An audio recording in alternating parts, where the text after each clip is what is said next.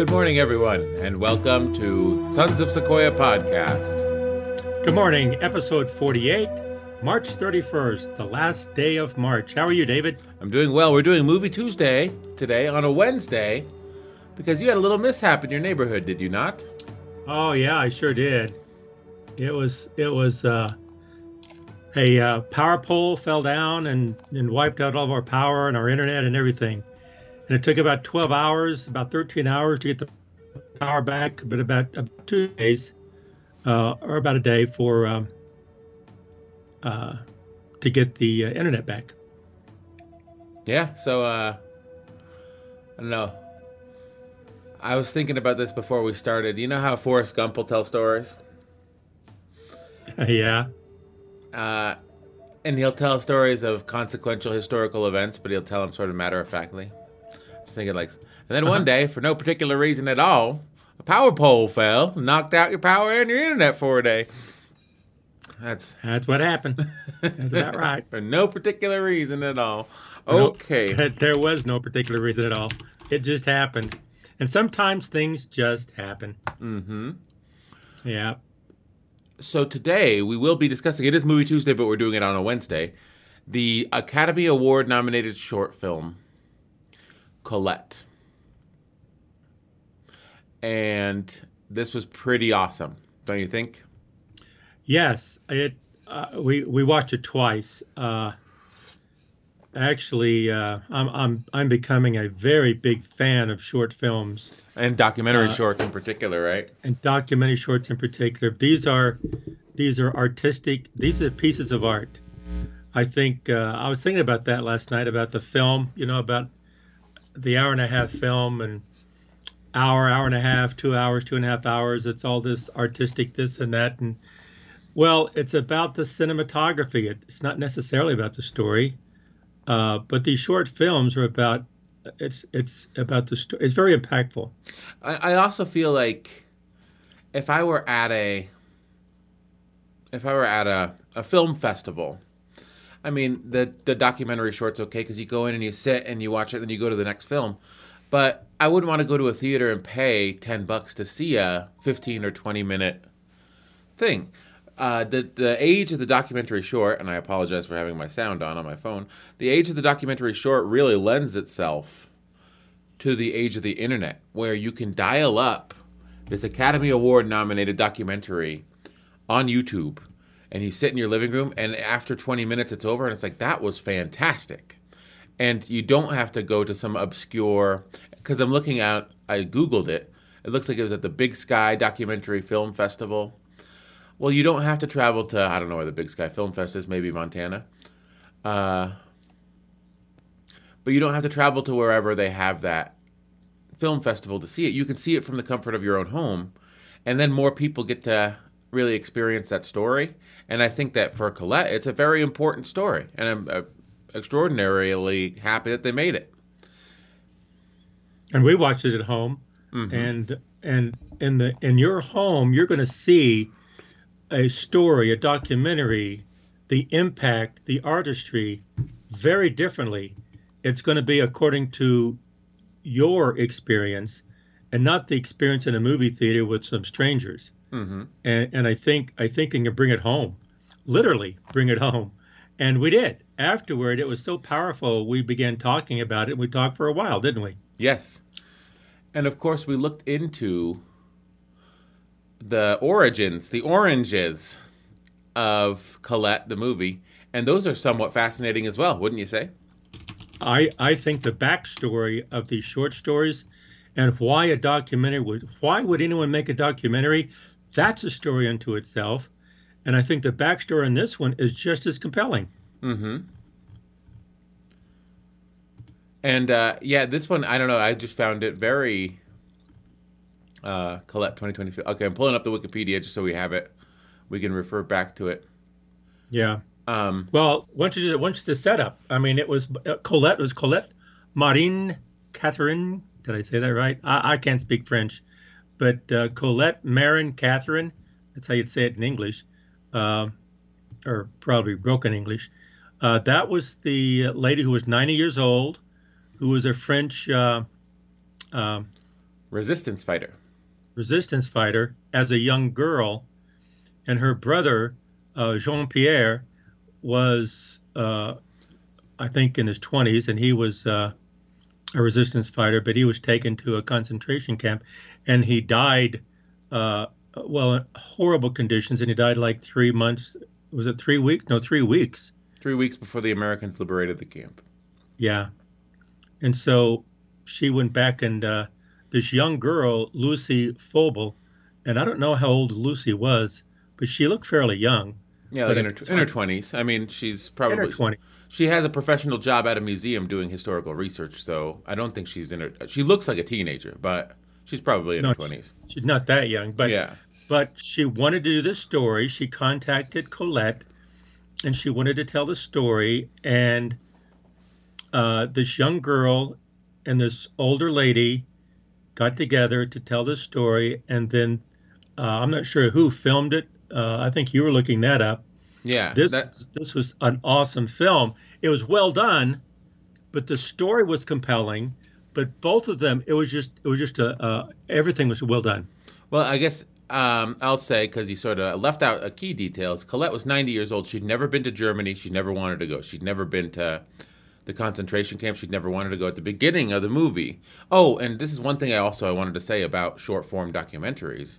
Set in filmmaking, I mean, I never took a filmmaking class, but I've heard this before. I've heard it said by people that have taken filmmaking classes that in filmmaking, every scene should do something. It should move forward the narrative and that is especially true with Colette. Um, everything they chose to put in from what they filmed, it really was meaningful to the overall message of the movie. And I think if you stretched it out to an hour and thirty, there would have been some fluff. There would have been some stuff that wasn't meaningful. Every single thing they showed in this movie was great. But to get back to the plot, she'd never been Well- to Germany. She'd never been to the concentration camp. She never wanted to. Well, this girl Lucy was working for the local museum. Uh, doing biographical sketches of all the people that died in Neuenhausen uh, at the Mittelbau Dora concentration camp. And Jean Pierre, Colette's brother, was one of those people. Well, Colette was reading these biographical sketches of the people, and she liked Lucy's work. And so she reached out to Lucy, says, I'd like to meet you. And Lucy was, of course, over the moon because it's like, I get to piece together a biographical sketch of one of the, the people that died at this concentration camp, not just from archival records, but I can go talk to this person's sister. This person's sister is still alive. And so uh, the fascinating thing is all this sort of happened and of course there's not much more time for things like this to happen. Colette was 14 years old when her brother was taken. She was still a teenager at the end of the war and she's 90 now. There's not too many french resistance fighters left. So the fact that this story was told at this time i think is it's it's important because there's not many more opportunities to tell this story with the people that were there. And Lucy asked questions about Jean Pierre, but Lucy also asked questions about her. mm-hmm Were you afraid? Were you scared? What would your mother say? How, how do you think? Uh, what it was like back then? And so the story is a lot. It was was very personal, and and like you say, uh, Colette said uh, she's well on the train ride there. I think one scene that was that was very very every scene was powerful. You're right, David. Actually, you're right. I mean, I don't know if you knew this, but I took a film making uh, course once, uh, and I was like a fish out of water. I go, what? You know? And I learned that, and I put it. I put together a film, and but I I began to see what other people were doing, and I did it very poorly. And I go, wow. Now I appreciate film, and that's why short films are all about the art and telling a story. It's not about creating an hour and a half escapade uh, for people to be for, for emotion. It's actually telling a story. And on the train ride, uh, I don't know if it happened. You, you can correct me, David, because sometimes I get my facts. I, I I remember the big picture, not the details. Lucy said, "Well, this story needs to be told so it will not be forgotten." And Colette, Colette just looked out the window and said, I've taken my whole life to try to forget. Mm-hmm. And to me, the impact of that short scene and those few words, I began to realize we're seeing this story from two perspectives. One from someone who lived it and they don't want to go back there, they don't want to relive it, they want to forget it because it was horrible. And another one, a young person who wants to tell the story to say, look how horrible it is, let's never let this happen again. Mm-hmm. And so both both are important.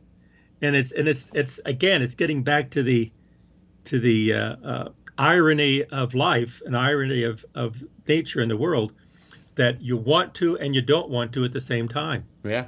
But Colette did it and she told a story. And and it was it was so impactful. I and there's one scene I pointed this out to Laura. She didn't notice this, and I didn't notice it until I watched it the second time. But it's right at the very beginning of the movie. Can I can I show it? Mm-hmm. All right, we'll watch it real quick.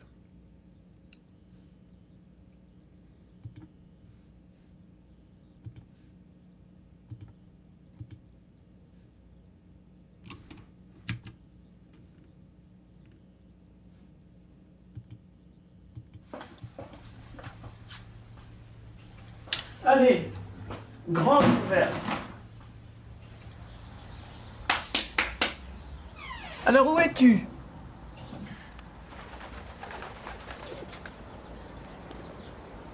Oh bah, Tu vas pas me dire que tu as peur de quelque chose. Hein non, t'as pas peur. Oui. T'as pas l'air de souffrir, hein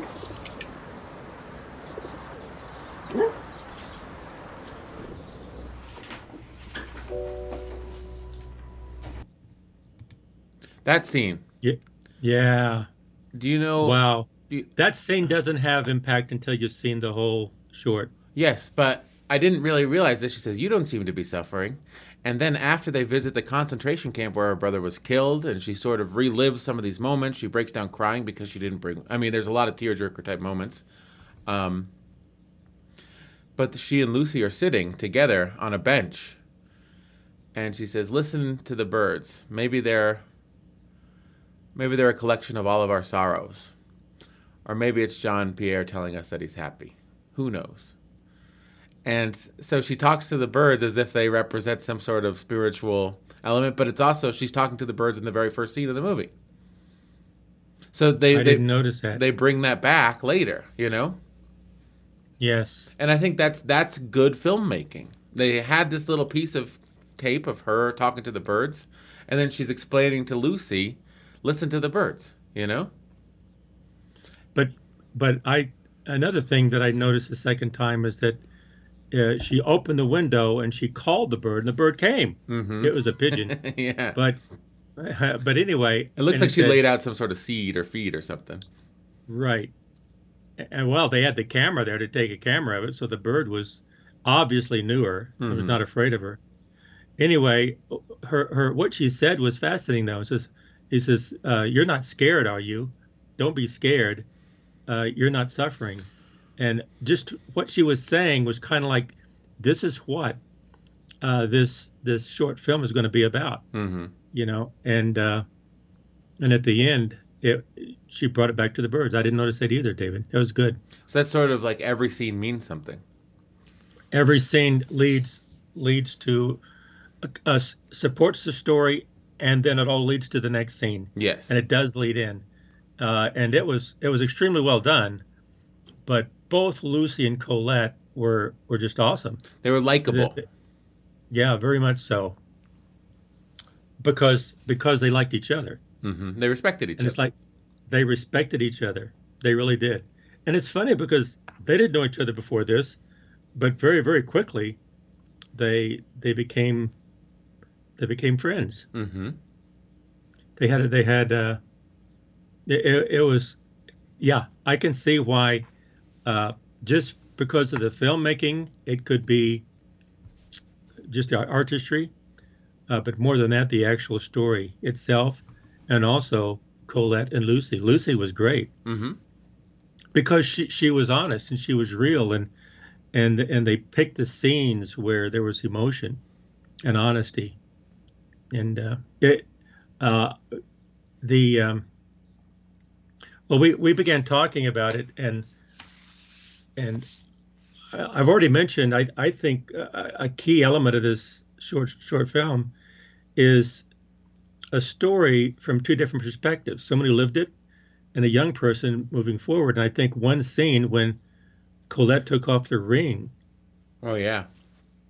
That that that was after uh, she was after she was at, I think it was after the crematorium. Uh huh.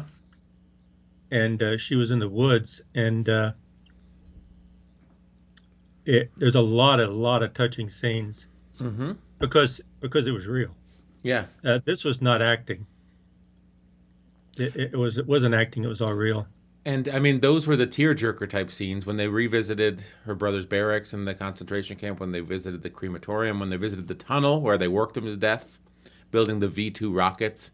And of course, the documentary filmmakers, they added some extra stuff to sort of make it more of a tearjerker. When they visited his barracks, it was these old, rundown brick buildings in the middle of the German wilderness. But of course, they juxtaposed walking around in that area with photos of people that had died in concentration camps and they were emaciated and they were in their prison uniforms. And so so you get that visual but Colette obviously and Lucy didn't get that visual. But then Colette says I should have brought something. I should have brought flowers. And you've just seen the pictures of all these men dying in the concentration camps and it's like that's emotional. Um, when they visit the underground bunker where he helped build V2 rockets and they worked him to death the the filmmakers put on stage you know information about the first long range ballistic missile, the V two rocket. Uh, to avoid bombing, they built it underground in this tunnel, and more people died building it than were ever killed by its deployment in the field of battle.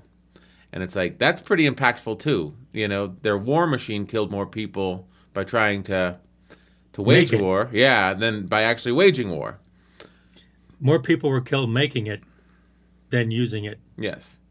So the filmmakers, I thought they selected some very good things to add to give you the context to make it more emotional. And they had actual footage of, you know, the German uh, war machine and Hitler and and uh, actual footage from the 40s. Mhm. Uh, well, and also that was impactful because that's what Colette, Colette lived through. Yes. She lived through that. She was there and was there during that time. And uh, and they, they, you know, the workers in the tunnel, uh, underground tunnel or bunker to build the V2s, they said they worked 24 hours a day, Mm-hmm. and most workers died within a month. That's that's kind of like the stamina of a human body. Yeah. 24 hours a day, no rest. You can go a number of days, but you can't go much more than that. It just does not seem. I guess the Germans at that point they were losing the war and they didn't care. But it seems like if you had intelligent people that could be mechanics, that could be, you know, skilled laborers, why would you just run through them? Why wouldn't you sort of preserve that resource, that asset? And it's just sort of the senselessness of the whole German exper- experiment. Um, that was just one small part of it, but it's like, why? Why would you let these people die? Well, I don't know if this is true or not, but what I thought was what were their metrics? Their metrics was productivity. And human life was not a metric. Mm-hmm. And so human life was expendable to have that productivity. Uh, unfortunately, that does happen too. Uh, outside of that, but there, people died. Yeah, It, it was it was it was severe. I think. And, uh, I mean, it's a lesson for today. What are you optimizing for? You're gonna get it. Uh, I mean, people like this is completely off topic, but social media. Like, what is it optimizing for? It's optimizing for engagement. It's not optimizing for healthy dialogue or mental health or any of those things. It wants you to spend as much time as possible on the app at all costs. And that cost might be uh, functioning democracy or your own mental health or you know if you get involved in these facebook gambling accounts your bank account you know you could lose it all But as long as they're optimizing for, you're spending more and more time on the the app or the, I mean, so for the Germans, like you said, they were optimizing for productivity, but they were thousands and thousands of people were dying, and they didn't care. And I like you know you teach this, but they clearly weren't optimizing for sustainability. Uh, they weren't No. seeing these people as an asset, and and people as an asset are certainly not infinitely replenishable. And that's what boggles my mind. It's like not only do people have val- intrinsic value as people, but they should have extrinsic value as you know skilled laborers. It's not an inexhaustible resource. So Well, if the if you can replace them, and they could, they did. In their mind, uh, their skill was replaceable, mhm. but the value a human brings is much greater than skill, and that's lost forever. yes, And that's what Colette was saying about Jean Pierre. He was he was brilliant, he was nice, he was funny, and that's gone. You can't create another individual like that. hmm Every person is unique, and I think to me, from the story, every person's unique, and every person has value, and every person should be valued. hmm and it's not what they give you or what they do or what they produce it's who they are well when she gave when she gave uh, right after this scene where she says i should have brought flowers and it was very touching. Hmm they they had met i don't i don't know how long they had known each other but colette this 90 year old uh, beautiful lady intelligent lady very intelligent you could tell and sharp. You know she she she says this this is the only thing of jean-pierre that i have. Hmm took off her ring and and lucy says no no no. And yes and voila. And she put it on her finger and says it'll go good around your uh, on a on uh, as a necklace or something but you keep it. And then and this is i think why colette did this. Because she says she was 90 colette was Mhm. 90 so she told lucy when you're 100 look at this ring with a jp on there jean, jean pierre and say i was at this place. Hmm and you can't help but remember then. Yeah. you will remember. Because she knew. Because she knew. Yeah. because she had lived through it. And i mean uh, she knew that lucy would remember with that ring because she kept the ring for however many 80 years or 70 years and that's so what she knew she would remember But that's also what Lucy told Colette in the car when they vi- visited the barracks, and that was an extremely emotional scene. And then they're in the car and they're driving to the tunnel, and they're going to go to the crematorium later. And Colette was, you know, she got videotaped crying, and she says she's known for never crying near the end. But she's talking to Lucy, and she's sort of upset because it's emotional, and emotions are running high. And she says, "I don't know why." You need all these morbid details, you know. I don't know how it helps your documentation. And uh, Lucy says, you know, we have to tell the story or people won't remember it. And people need to remember it because it's important that they do remember it. And at the end, I think Colette giving Lucy the ring was sort of like saying, it is important that people remember it. And here's a personal artifact from Jean Pierre. And when you're 90 or when you're 100, you could say, I was here and I remember this. Mm-hmm. And I was here with someone whose brother died here. You know, and that's, I think that's a fascinating, I mean, it was a powerful way to end the film. Mm-hmm. Spoiler alert to anyone who hasn't seen it. But one Oh, scene, one scene I, watched did like. it twi- I watched it twice. I'd watch it a third time. There's no, mm-hmm. there's no such thing as a spoiler on this thing. Mhm. You can watch it ten times, it, and every time you'll learn something new. It, was very, very powerful and very well done. One thing that uh, one scene I liked is when they get into Nern, Nern, Nern, Nernhausen, Nunhausen, wherever the concentration camp was. Uh, the local mayor came out because they heard, Right. heard that Colette was there. So what the heck's going on here? Oh, that's me. Uh, there was a thing on your face, but that was actually just my It's mouse. your cursor. Yeah. It's your cursor. Um, the local mayor comes out and he says, you know, the Nazi occupation and the concentration camps were a big part of my childhood, and I know that it's our duty as Germans to help to apologize for what we've done and make sure this never happens again. And so he was making it more general. And Colette was there on a personal journey. And she's like, I'm tired. I don't want to hear you. You know, please stop talking. Please sit down. And she had the the fortitude to say, stop. I don't want to hear this. This isn't what this is about. This isn't about you sort of trying to absolve yourself of your nation's sins. This is about me on my personal journey. She, more than that, David, she yelled, Stop talking. And she banged the table. Mm-hmm. It made everyone quiet. Whoa. And the mayor sat down, or where was he a mayor? Yeah, he's the former down. mayor of the place. I think that he Yeah. wanted his time in the spotlight. Yeah, but man, he no. This is no. Stop talking. And she's well, she she was at, at first she says, "I don't feel well. I don't feel well," and he kind of says, "Oh, she doesn't feel well. I, I don't have much left to say. I just a little more to say."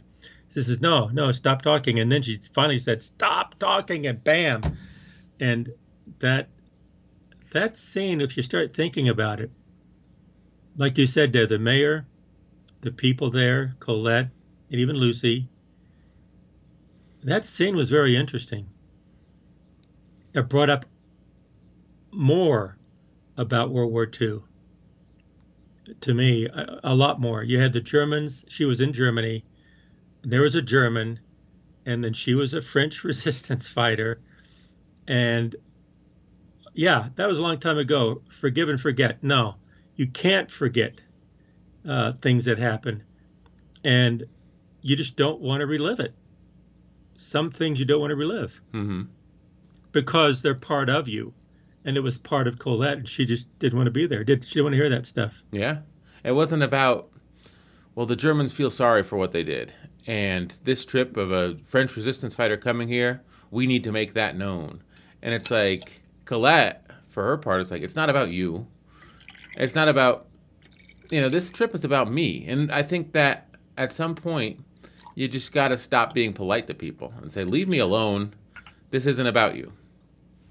Well, I don't know if this is true or not, but it, what goes through my mind is that it's one thing to say you're sorry and and say it once and then move on, to establish that move on.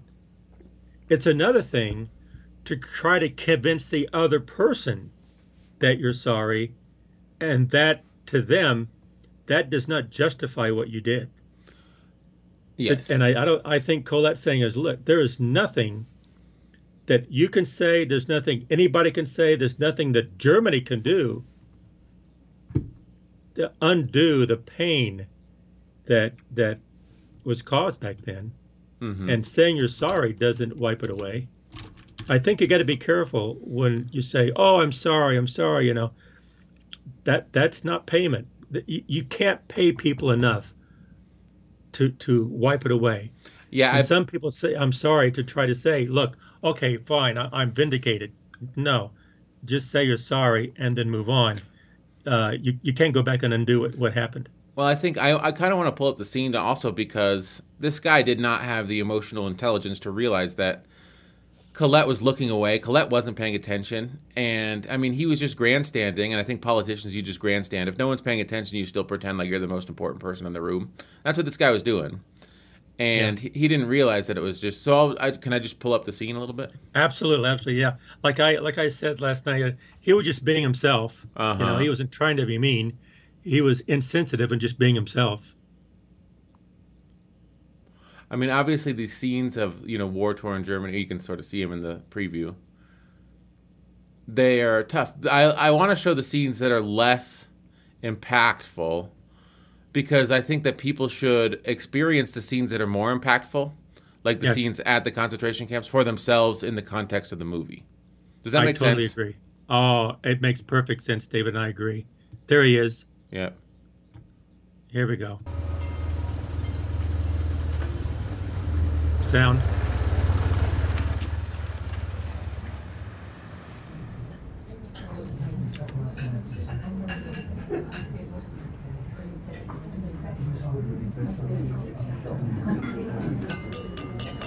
Verehrte Frau Colette, Sie sind aus dem traurigen Anlass hier in der Nähe des Grabes, vermuteten Grabes Ihres Bruders, der in unserer Stadt während der Hitler-Verbrechenszeit ums Leben gekommen ist.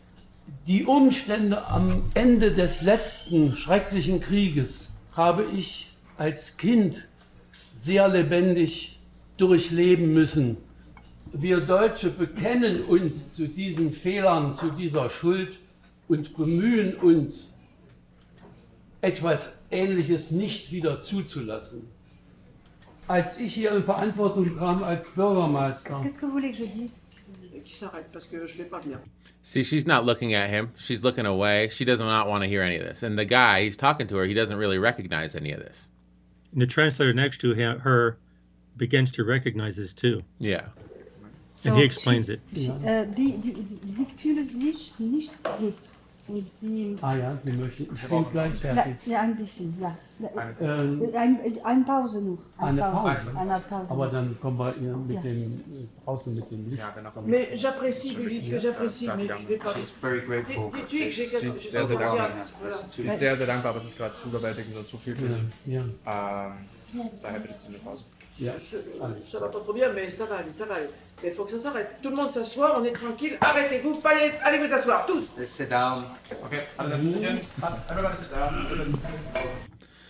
I just thought that was good. Uh, the guy, he wanted to make this about Germany's role and sort of being apologetic and sort of, this is going to be great. She's going to be so grateful to me for apologizing for what Germany did. And it's like some guy saying, oh, this affected my childhood, Hitler's crimes. We need to make sure this never happens again. The lady, you know, 75 years ago, her brother got killed by this guy's parents, practically, you know? And what's she supposed to say? Oh, thanks for making that speech. She's like, no, I don't want to hear this guy talk. And can you blame her? I guess is. I really like that scene because it's like, this isn't about you, guy. Like, I'm here on this journey with Lucy, who I know is going to paint a fair, biolog- uh, fair biographical sketch of my brother. And I'm going to do it for for this reason, not to have you sort of feel less guilty about what your parents' generation did. Two things. One, I think his speech was appropriate for Germans, Mm-hmm. not for the French resistance people who lived through it. Mm-hmm. That was totally inappropriate. And I don't think he understood that at all. I don't think he understood it at all. And uh, like you say, I don't think he had the emotional wherewithal to see what he was doing was inappropriate. You don't say that. That that flies to Germans of the present day and the youth of Germany. Oh, never. This is horrible. This is terrible. But you don't say that. That that that's not. That's the wrong thing to say to a French resistance fighter who lived through it. Yes. That that that's that's the opposite of what you should say. Yeah, I mean, you could say, you know, as mayor of Nordhausen, you know, we are very sorry for what happened 75 years ago. We were half sorry for what happened in the war, but we're very glad that you're here now and you're very welcome. There that, you go. That would be an appropriate speech. that's right. Um, But see, I think he was speaking from a German perspective to Germans because maybe that's all he knew. I don't think he meant to do anything wrong, but he did. I think as a local politician to his constituency are the local people. And he's like, oh, I can use this French resistance fighter to sort of bolster my image amongst my own people. Um, and we sort of, I compared this last night because we were YouTubing a little bit when you got your cable or you got your uh, internet back. Yeah. We uh, to Donald Trump's wedding speech from this weekend. Of course, that was even more tone deaf than this guy. At least this guy had some sort of message. But it, that guy's speech, like you said, it was appropriate for a different time. Perhaps, Different audience. yes. Like if it were young French people that were visiting, you know, exchange students, and you say, you know, the crime, Hitler's crimes were very bad, and these young French people realize, okay, we're here in Germany, but they're not so bad anymore. But not a 90 year old woman who lived through the worst of the atrocities, who lived through the occupation, whose brother got killed in a concentration. She doesn't need to hear this crap because she lived through it. She knows better than this guy does. I think this guy is used to being the expert in the room or the voice of, you know, historical, measured, you know, competence. But Colette has much more competence than this guy ever will because she knows more about it than he ever will. Sometimes, not sometimes, usually the most important thing you can do and tell people who have sorrow is how can I? The worst thing you can say is, "Oh, I know what you're going through," uh, but what you really should say is, "I don't know how much it hurts, but I'm sorry." Mm-hmm. That's all you can say. That's all you can say. You don't know what people are going through going when they go through sorrow, and it's it's presumptuous, and it's a little bit insulting that your feelings are not real when you say that I know what you feel Yeah, because you don't you don't know what other people feel. I know that it, it, it's insulting to the person that you're saying it to, but it's just you're just trying to cheer him up, and you've heard that before. It's not like you actually mean that. Yeah, it's not malice intended. hmm It, it's misplaced intentions. Just like the mayor of Nordhausen wasn't trying to piss Colette off. He was No. he he's probably been taught since he was young. You know what the Germans did was wrong. And when you see someone that's you know from France or the Netherlands or Poland or you know the the Jewish community, you apologize for Hitler's crimes and you feel recalcitrant about it. But it's like he's like, oh, she's coming. Well, this will be a good opportunity for me to be the center of attention at this dinner and give myself a little speech. And it's like, uh, it's not the most tone deaf thing. Like Donald Trump's speech at the wedding this weekend. that was more tone deaf, wouldn't you think? Yeah, it was it was pretty tone deaf, all right. Yeah, like I won the election. But, I got. see, I, I think the point is, I don't, I don't think this mayor meant to. He, he did, he didn't mean to do it, but he did it, hmm and I think just because he wasn't aware, Yeah. and uh, and you're not aware of, because how many times did he talk to a a, a real? I mean, he was, I don't know, how old was he? In the fifties, 60s. fifties, sixties. Yeah. How many times has he really talked to a French resistance fighter? hmm and uh, that lived through it. How many times has he actually talked to anyone like that? He, he didn't know. And I'm, I mean, I'm sure he thought he would give this speech and be like, wow, that's such powerful, stirring words. We like, you know, he was hoping that Colette would be like, we all need to really think about our place in history, and and I'm glad that you know you said that today. Like he thought that something like that would happen, but it's like she doesn't need to hear it from you. But notice at the beginning, when he says, when he introduced her, we welcome you here, and she smiled and nodded, you know, and so that was totally appropriate. But then when he went to tell the story about about Hitler and the horrible, you don't go there. Yeah. you don't dig those things back up. That that that was the wrong thing to do, because because he wasn't there, she was there, and there's no way that he could know what it was like there.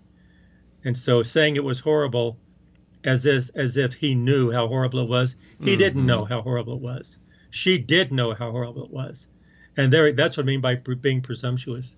So you have to be really careful uh, how you uh, how you talk to people. And uh, so that was a good movie. I mean, that was a great scene, David. I agree. And then That here's really here's another scene because I don't want to spoil the. Uh, I don't want to spoil the the powerful scenes, but before Right. Colette leaves for Germany,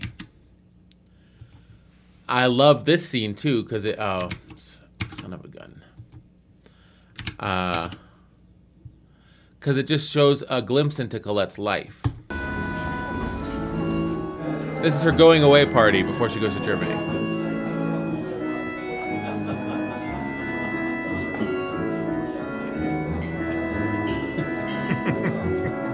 so, for those just listening, she's at this cafe.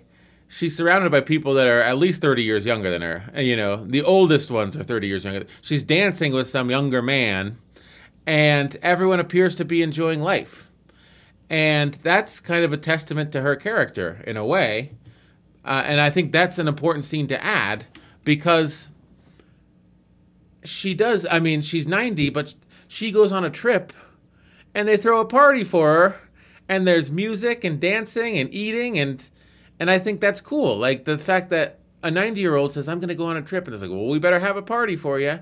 And then everyone at the party is sort of enjoying life. I, that's probably one of the reasons that she lived to 90 because she found a way to enjoy life and be around people that were full of life. so I, I like that scene too. Um, That's a good one. before we get out of here, there's one more thing I want to mention that we found out last night. And this, of course, is not the the movie's power is in its story, and in Colette and Lucy. They both seem like very genuine people. Colette seems like an extraordinary person. I don't know about Lucy, but she was very good in the movie as a an emotional support and a historical documentarian to to the French resistance and in the war. So Well- she, she's doing important work. I don't know. Well, uh, I- what I want to say about Lucy is that I have a lot of respect for Lucy simply because Colette's reaction to her. yeah, because Colette liked her. Colette was a good judge of character, Mm-hmm. and she liked Lucy, and just because of that, I have a lot of respect for Lucy. Yeah. Um, but this is sort of off topic. So, summary of the movie: two thumbs up, right? Uh, Yeah. Great. You can watch it. It's on YouTube. We'll probably leave a link to it in the uh, description for the podcast and in the video description here on YouTube. Um, to see this film, I think that everyone should see it. It's it's good stuff. But let's talk real quick before we go, just about the production company, because I think that's a little fascinating piece of information. It's a 2020 American documentary film. Now, I was wondering why is there no thumbnail? Like I couldn't use the thumbnail. Like for the title card of Colette, they didn't have a thumbnail. Why was there no thumbnail? Why was there no trailer? Well, because this movie was released. It's a co production of Oculus and Respawn Entertainment. Those are two video game developers. And it's part of a documentary gallery, so extra content for the video game Medal of Honor Above and Beyond, which is a World War II style shoot 'em up game. And it's the first film produced by a video game studio to receive an Oscar nomination. Now, I don't know if you've ever played Medal of Honor. I'm sure you haven't. I have back for the early ones. It's like it's a little bit like Call of Duty. You run around on missions, and it's sort of like a first-person view of. Um, you're a soldier. Combat. You're a soldier in World War II. Now, I think it's just interesting to me because this didn't have anything to do with combat but I'm sure they were saying, well, we want this to be realistic. I'm maybe there's I don't know this for a fact, but maybe there's French resistance scenes in Medal of Honor. And it's like let's do some research. And they start doing research, and these video games have such huge budgets that it's like, well, let's throw half a million dollars and make a documentary, you know, because this is a good story. And I think it just shows video games, you know, even combat video games, by virtue of having customers, can have enough money where when the production crew is doing research for the game, incredible pieces of work like this film can emerge from it. All it takes is the will and the wherewithal and sort of being in the right place in the right time. It doesn't have to, you know, be the French Historical Society wants this story told. It was Oculus, which is owned by Facebook, and Respawn Entertainment, which is owned by, I believe, Electronic Arts, making this video game and saying, wow, in our research, we've stumbled upon this story. Why don't we throw some money at it and make a movie? And the movie was fantastic. So I, I just I find that fascinating. It doesn't really take uh the the gatekeepers are different than they used to be, if that makes sense. So if a video game company adds extra, sort of like the, the bonus features on the DVD, the bonus features of the game, one of the bonus features is this movie. Like that's pretty impressive. Uh, I, and I just think that like if you look at the Oscar nominations, so many are Amazon or Netflix, like the production house. And if you go back 20 or 30 years, they're Warner Brothers or Paramount. So you know the the digital streaming services are the gatekeepers of the stuff that gets nominated. But will in the future will it be video game companies that are the gatekeepers of stuff that gets nominated? Anyone can create great content these days. And I thought this was one of the best short films I've seen in a long time. And we've been watching a lot of short films. And it's because they had the money. Uh, you're right, David. It's the idea of that that would this story had been told, would this story ever have been told if a gaming company hadn't have researched it, found it, and brought it to light. Yeah. And Lucy would have done the, I mean, this might have happened with Lucy and Colette traveling to Germany because Lucy was doing it for her research. But it may have happened without a documentary crew. That's right. That's right. And so I do feel like Lucy's research is important. And when she publishes it, the French people will have an, a resource to draw upon to read biographical sketches of the individuals killed in Nordhausen. And that's important work that she's doing. But I also feel like more people will see this Academy Award nominated documentary short and find out about Lucy's work because the documentary short was made. So I I don't think you can make too much content about something that's important. And now we're making a podcast. Someone might tune into this podcast someday and say, Colette, Yeah. what's that? Oh, it's a documentary show. Oh, it's on YouTube, and they'll watch it because they heard this podcast. I don't like if something's good, I don't think you can make too much content about it. No, you can't. You cannot. You cannot, and you should not. Keep talking about it. Mm-hmm. Remember, we would always say, which we're going to say in a minute, of keep on talking, listen more than you talk, and understand what the other people are saying. But when you say keep on talking, everybody should talk. Uh, you can tell the story from the perspective of a German. Mm-hmm. You can tell the story from the pers- perspective of a young French uh, uh, young lady like Lucy, or tell the story from the perspective of a 90 year old French resistance fighter, Colette. Listen to all the stories. Listen to, to the older people, to the young people, to the people from other uh, perspectives. Listen to all of them and see how, how they think and what they mean, because you'll begin to understand uh, how you fit into this world. Mm-hmm. Uh, and I think that is so, so valuable. And I think what we saw in this movie, at least what I saw in the movie, is how Lucy saw the story, Colette saw the story from two very different perspectives. They were different, but they're also the same. They revered it, they respected it, and they, they approached it with integrity, uh, but they had they came from two different places. And you can't do that if you don't listen to the other person. Mm-hmm. You got to listen to them. And it could come from anywhere. It can come from from Warner Brothers, it can come from from uh, Netflix or it can come from a gaming company Mm-hmm. Or or a, a YouTuber. Or a YouTuber. A YouTuber could do it too. Uh, and actually, it had the money uh, did it, but the money wouldn't have done it without the story being there. Mm-hmm. and the story wouldn't have been told without the money.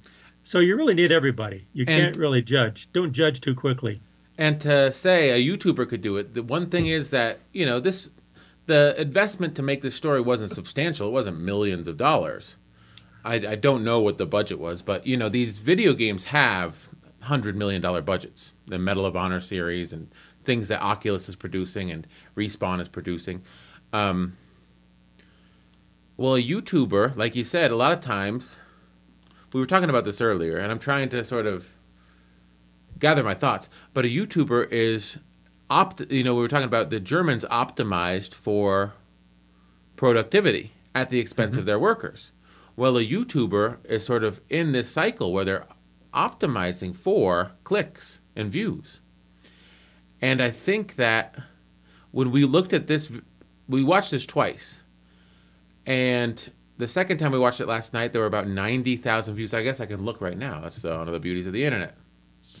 okay, so it's nominated and the Oscars are coming up. I think that it's getting more views now than it has. 94,000 views. We see that. That's not very many, honestly. To be completely honest, um, you know, let me pull up Logan Paul. He's a vlogger. His last video got 4.5 million views where he opens Pokemon cards. So that's uh, 45 times more views than Colette. And which one do you think is more impactful? This story or the story of some guy opening Pokemon cards? Uh, so a YouTuber, in order to tell a story like this, they'd either be sacrificing the clicks that they would normally get on clickbait stuff, like Pokemon's in the title, kids will watch it, then it'll get millions of views. Oh, so I think that someone has to have the integrity to say, you know, we're going to spend a couple hundred thousand dollars to get less than 100,000 views, and that's going to be okay. Do you see what I'm saying? Yes, I am. I do. Like the I the, do. the goal isn't 10 million views. We don't want this to go viral. If this gets 94,000 views and we spent $250,000 on it, that's okay because this story needs to be told. And I think that I'm glad that there's still I mean, I'm glad that it's Facebook. Facebook is Oculus and they're always considered like the bad guys. But they made this they financed this piece of art and that's a good thing. I'm glad that it exists in the world. Well, I understand what you're saying, and a way to frame it, a way to look at it. I'm not saying this is the way to look at it, but a way to look at it is that, um, yeah, uh, if you're going to open Pokemon cards and have nine point, you know, millions and millions of views, there's nothing wrong with that. there's nothing wrong with making millions and millions of dollars. But also, uh, if that's all you do, uh, there's also value in having money and to make things like Colette and make impactful documentaries that really do make a difference. Because one is going to make you money, the other is going to is going to create a, a, a knowledge, uh, a, a sensitivity of history to make sure it doesn't happen again. The value, one's dollar value, the other's value to society and the value to our posterity, and uh, and respecting our ancestry and looking at our posterity. Yeah, So there's value and different kind of values. That's what I'm trying to get at. I guess one of There's the nothing things, wrong with either one of them. one of the things that gets my goat though is uh 45 times more people have seen this guy opening Pokemon cards. And that's just one of 100 videos he's released so far. This, I mean, he, I think he releases a video every day. So, what, are 90 days into the year? That's one of 90 videos. So they all get millions of views and they're all garbage. And this was a well constructed, thoughtful documentary that sort of tells a story in a very incredible fashion. And and the story, not only is the story extremely well told, it's also extremely important story. And one forty fifth of the amount of people watch it as watch this guy opening Pokemon cards. And that's frustrating, but that's just the way the world is, you know? So it's not just that this Right. guy's making money, it's also that more people care. Or more people are voting with their clicks about this garbage than do about uh, stuff that I consider somewhat important, important part of the, the narrative in popular culture today. Yeah. But that's that's reality. And I guess I would what I was trying to get at is that would movies like Colette happen if the money wasn't there, even if the money was from uh, people like uh, opening Pokemon cards, you know? So, but they will make these kind of movies, yes, like the gamers. yeah, I, I, I, I'm, I applaud Respawn Entertainment and Oculus for do? for saying, yeah, we're making this World War II shoot 'em up, but we need to do. Well, I mean, there's there's a scene in it about French resistance, so why don't we do some research on French resistance? And they do it, and they're like, wow, this is an amazing story. Why don't we give the director or whoever, Anthony Giacchino, why don't we give him the money he needs to to film this story, to see this through, to sort of go film Colette at her house, to go film Lucy at her museum, to go film them coming together, to film her going away party, film their trip to Germany, film their trip to the concentration camp, and then cut it together at the end into a beautiful, poignant 23 minute film. And and it, I'm glad. I'm glad that they chose to say, "Well, we got the story. Let's just, uh, you know, we understand it." will I don't think it made their video game any better making That's this right. movie, but I think that they they understood that it's the cost is negligible compared to video game development to sort of document this and document it professionally. And so I'm glad that they did. I'm glad that this exists in the world. Yeah, they didn't. Yeah, I, I, what I, I don't know if this is true or not, but the, the feeling, the impression I get is they didn't make that movie to make their video game better, to make millions and millions of dollars. They did it because it was the right thing to do, hmm and they could do it, and they did it, And that's and it was the right thing to do. That's a very un-Nazi way to run your business. Actually, that's true. so, I mean, people like to dump on Facebook. Oculus is Facebook. Respawn is Electronic Arts, I believe. Um, and I the it's so common. Oh, Facebook is Nazi party, but really, when you look at it, I don't think the Nazis would have made a movie like Colette. So they're not that bad. Facebook is not that bad. But I think, don't you think we've covered the movie? We've covered its origins. We've covered a lot of the scenes. We avoided showing the most emotional scenes. I sort of did that on purpose because I feel like people should experience the most emotional scenes for themselves. Well, uh, I would say uh, that you can watch this short. It's 25 minutes or so. Mm-hmm. You, you can watch this multiple times, and every time you get something new from it because it's so well done. And uh, I, I guess I, I want to make a point about short films, about the the artistry and the impactfulness of short films. I I, uh, I wish people would start making more short films and make it available to to the populace, to to to people. Uh, I think the value that from the value to society of these shorts uh, available to anyone on on that's on YouTube or any type of uh, service that's free uh, is as as it begin as that number of those begin to grow, it's going to really start changing uh, the face of uh, of movies, and it's going to and it's going to support uh, help society. I'm not saying it well, but I think you maybe understand what I'm trying to say. That yeah, these have an important place. Like a concerto is a conversation has an important place. This movie has Exactly. an important place. Even a love song for Latasha, which I would put at the bottom of. We've seen three of the five so far, and I kind of feel like Colette. I loved a concerto is a conversation, but Colette might be above that. And Laura was reading an article about the odds-on favorites to win this category last night, and the two top frontrunners are Do Not Split, which is about the Hong Kong riots and the sectarian violence between the mainland Chinese government and Hong Kong independence protesters, and Colette. They're the two frontrunners. And the person that writes the article goes, you know, but uh, Hollywood is funded in large part by Chinese money. And when you're talking about who's going to win the award, it never hurts to bet on old people and tearjerkers. So we think Colette is going to win the best documentary short because it was a story about an old woman and it was a tearjerker. Well, that third one, you, you know, about the about the uh, woman that got killed, I would say it's at the bottom. I would I would say that uh, the others were better, but it had it had a good message too. It had a good message. I just think, for me, I thought a concerto is a conversation was powerful, and I It thought was. Colette was probably more powerful. Although I loved a concerto is a conversation when I saw it, I thought it was a fantastic film.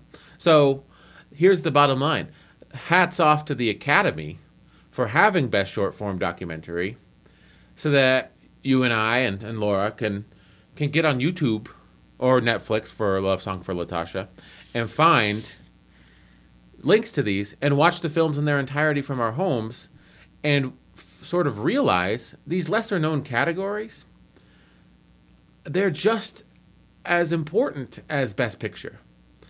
Does that it, it's you can get as much from watching the five best short form documentaries as you can out of watching the five best picture nominees maybe even more so Well, short films like those are a true public service and a true value to social good. And that that's the reason you do them mm-hmm. because they need to be done. It's things that need to be said, and uh, those short films need to be done.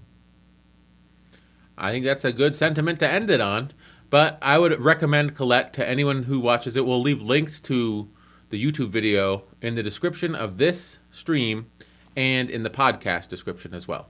So, it, actually, it starts with you know some scenes are very hard to take. mhm. Uh, it is very emotional, and some things are hard to take, uh, and so uh, be aware. Mhm. Uh, be aware of those things. So caution, because it is it is it is a tearjerker and it's, it's difficult Mhm. and it's real. This is not a this is a story about something that really did happen, and in, and uh, for some people it'll be hard to take. but uh, I think that's a good place to leave it. Is there anything you'd want to say before we sign off? Are we re- are we ready to go, David? the music is playing. All right, David. Hey, listen, the Sons of Sequoia. Keep on talking. but listen more than you talk and try to understand what the other person is saying. Bye, Bye. everyone. Bye.